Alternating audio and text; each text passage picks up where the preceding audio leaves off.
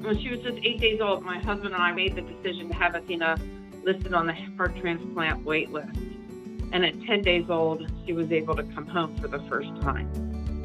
This was probably the hardest decision of our lives, but it was the only and the best decision of our lives.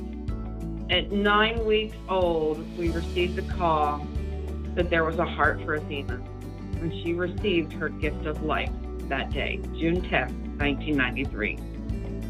Hi, and welcome to the Infinite Hope Podcast, presented by the Living Legacy Foundation of Maryland. My name's Emma, and I'm your host for today. In this podcast, we explore the impact of organ, eye, and tissue donation through diverse voices.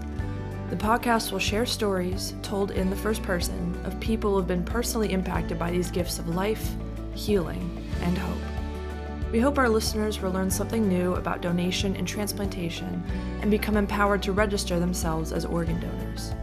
Today we are joined by not only one guest, but two Kathy Schrei and her daughter, Athena Schrei.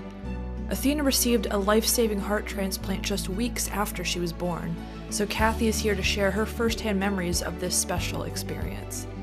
Without further ado, Kathy and Athena. My name is Athena Schrei. I received a heart transplant on June 10, 1993. I'm coming up on my 29th heart transplant anniversary. I am an IT professional in government services. I am an athlete on Team Maryland, which is an Olympic style games for organ recipients, tissue recipients, donors, donor families, as well as many supporters.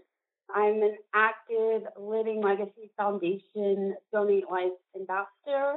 I'm a member of Trio Maryland, and I am also a member of the Quarter Century Club, which is a group of long term transplant recipients of at least 25 years. Hi, my name is Kathy Schrei, and I'm Athena's mom. And just like she said, she had a transplant on June 10th, 1993, at just nine weeks old. I'm an IT professional as well. So the apple doesn't fall far from the tree. I've been an IT professional for more than 30 years. I'm also involved with Living Legacy Foundation, Donate Life Ambassadors, as well as WRTC's Donate Life Ambassadors. I'm a member of TRIO and I'm a supporter and a team member for Team Maryland. And the one thing I want to say is I hug every donor family member I meet just to say thank you. And I tell everyone and anyone about my daughter's gift of life. So my story is different than most because I can't tell my story without my parents. I don't remember being ill. I don't remember getting sick before my transplant like most people do. In fact, I didn't really live much of my life at all prior to transplant. My mom tells my transplant story better than anyone else, and I'm going to let her take it away. Thank you, Athena. So, just to let everyone know, I had a normal pregnancy and a normal delivery, but that was probably the only normal thing about anything at that point. And within a few hours, everything changed. Athena was born in 3:30 in the morning, and by 5:30 in the morning, I was told she was starting to turn blue. The nurses told me that they would do some tests to determine what the conditions were and if they would need to contact a cardiologist in the morning or not. By seven o'clock in the morning, my husband and I were speaking to a pediatric cardiologist from Children's National Medical Center. And by 8 a.m., Athena was transported to Children's. Athena was born with a congenital heart defect, birth defect called pulmonary atresia. And that's where the heart valve that controls the blood flow from the heart to the lungs does not form or is damaged or something or other. But hers did not develop, which is why she was turning blue because the blood after she was born wasn't receiving oxygen. When I was pregnant, there were no issues because the lungs don't work and don't function until she's born, until birth. She was a normal baby size, and so there was no indicators until she was born. At one day old, Athena had two cardiac catheterizations to determine the corrective surgery that she would need. The first catheterization was inconclusive, and they had to do a second one that same day. The doctors were hoping her pulmonary valve could be surgically corrected, But unfortunately, the left artery was too close to the valve, and that was no longer an option. It was determined at that point that she would have open heart surgery and have a shunt placed in in place of the pulmonary valve, and that she would need additional surgeries later on in life as she grows. That valve would need to be replaced. Um, at two days old, she had open heart surgery and had the shunt put in. It was successful, but unfortunately, we got more difficult news. We were told Athena's heart had multiple other problems besides pulmonary atresia. She only had one right coronary artery instead of two. She had an embolism and many other arteries that were in places that they were not supposed to be, and that was not normal. The doctors told us at that time they were going to consult with other major transplant hospitals regarding Athena's case to get their feedback and get second opinions so we knew how to proceed. But it was only within a few days that they all concluded with the same thing that she could not survive with her heart and that she should be listed for a heart transplant. When she was just eight days old, my husband and I made the decision to have Athena listed on the heart transplant wait list. And at 10 days old, she was able to come home for the first time. This was probably the hardest decision of our lives, but it was the only and the best decision of our lives. At nine weeks old, we received the call that there was a heart for Athena when she received her gift of life that day, June 10, 1993. Kathy vividly remembers what it was like to receive that phone call, rush to the hospital, and watch her daughter get that life saving transplant. So, when we got the call, it was, you know, we just knew that we couldn't go far. We had to stay local. And, you know, my parents were here. They were always around to help. My mom was at home. And I got the call while I was at work. And my husband got the call and he called me immediately and said, Come home now. There's been a match for Athena and she's to go to the hospital right now. So I immediately was scrambling at the office and was frantic. And one of my friends, who happened to be sitting right next to me, grabbed my hand and told me to, to take a deep breath. And today was going to be the start of her new life. I was scared. I was happy. I had every range of emotion that you can possibly think of. I was going to take my daughter and put her in the hands of the surgeon and pray to God that God bless them to be able to do that my daughter would survive at that point. But the emotions, well, like I said, range from end to end because I'm scared, I'm excited, but then I have tremendous amount of sorrow because I know that my joy today, someone else is going through something totally different. Someone else made a selfless decision to save another life at the most difficult stage of their life. Those emotions are overwhelming. To this day, there's not enough words to say thank you. And a day doesn't go by that I am not thankful for her donor and donor's family's decision. Just 21 days after receiving her new heart, Athena came home. I was nervous enough about taking home a new baby, let alone a heart transplant baby. But we learned quickly that she was no different than any other baby, always eating, always sleeping. The only things that was different was Athena had more medicines and doctor's appointments. Over the years, as her parents, we protected her, but did not overprotect her. The whole point of the transplant is to give her a second chance. So, other than making sure she was taking her medications and going to all her doctor's appointments, we treated her as a normal child. She went to school, played sports, was in scouts, went on overnight field trips, and even we let her go away for college.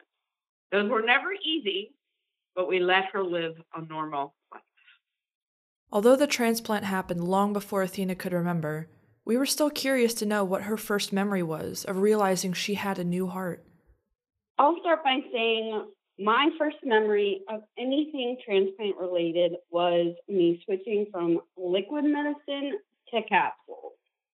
I probably had to be four or five years old. And I just remember my mom showing me how to swallow a pill, explaining to me how to take them while we down a whole thing of Tic Tacs. But from then on, it was easy peasy. And I continue to take my medication today. I can advocate that growing up, I had a mostly regular childhood, except for I did have my own ball pit in my parents' living room because the one at McDonald's had too many germs for this recently transplanted child. And for an adult now, it still has too many germs. I rode my bike with my neighborhood kids. I went to birthday parties. I played team sports. I went to school dances. But in my growing up with a transplant, I was always open about my transplant. I was never shy about my scar. I wore what I wanted to wear. I went to the pool. My transplant was nothing I ever tried to hide as a child. Even when I got older, when I was in high school, I did a lot of public speaking and advocated for my classmates and young people my age at the time to be organ donors. And I worked with various schools to, to educate young people about the decision when they were getting their driver's license and you know just being able to tell my story and how I've been able to be healthy and live a normal life and really all the opportunities and all my accomplishments from you know, being able to say my first word, take my first step, go to elementary school, make friends, go to college. I've gone to college twice now, uh, undergraduate and master's degree, and have my own career and then move out of my parents' house. You know, all these things that people consider ordinary for someone like me truly are extraordinary to do all these regular day to day things. And I would not be able to live any of this life. None of my life would be possible without my organ donor. 30 years ago, heart transplants were much less common than they are now, so Kathy didn't know much about organ transplants or donation, let alone if it would be able to save her infant's life. Prior to us being told Athena would need a heart transplant.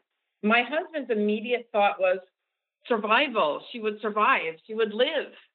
I didn't have that positive attitude. I didn't see it. I was worried. I was scared. I didn't know. I didn't know anybody that had a transplant. Who has a transplant? This is you're talking almost 30 years ago. You know, let alone a newborn baby who has a heart transplant you know, my husband just immediately thought, oh, she's going to survive. She's going to live and grow up to be a young adult. And, and me, I just went, oh no, I was scared to death. And hindsight, it's amazing that we had the strength to go through that. And you, you know, people say, how do you go through that? And you do what you have to do. You know, when she was transplanted, she was the 10th transplanted infant at that time, the first double digit. And it was just the scariest thought for me to have to even think about something like that because I didn't know a single person. But here we are today, and I know so many people that are transplanted, and it truly, truly does save lives. It's not such a new thing today, but and I'm thankful that there are more people that are given that gift of life. Yeah, and on that thought, you know, I'm really proud to say that I've lived a normal life for 29 years and to be almost a face of the miracle that organ donation, donating life can give. But just like my mom was saying, there there are people that got transplants before me. There are other individuals just like me who are transplanted as infants and are in their 20s and 30s now. So I still have other individuals that I look up to in the transplant community as pillars of, you know, how my life could be with transplant, how healthy I can be and what I can continue to accomplish in my transplant journey. So back then, you thought they weren't out there, but they definitely were. They definitely were. We asked Kathy if she had reached out to the donor family. The very first thing I did is, is I sent them a thank you letter.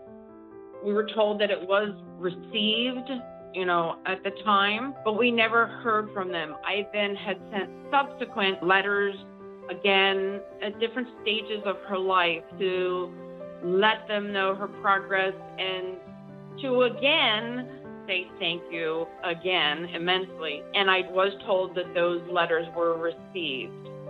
Yeah, similarly, I have written to them a couple times as an adult, just giving life updates and mostly just sending thank you letters. I, I probably would reach out again just because I believe it's therapeutic for us and you can almost, you know, you can never say thank you enough and we know that they're receiving them. So I feel it might be doing something for them, but I definitely understand and respect their choice not to respond, not to want to meet. I understand that it's probably still very, very difficult for them. But again, we'd be open to meeting them if they too decided they would want to do that, whenever that would be. And finally, the question we ask all our podcast guests first to Kathy and then to Athena What is the best gift you've ever received? This is a hard one. I prepared my superhero.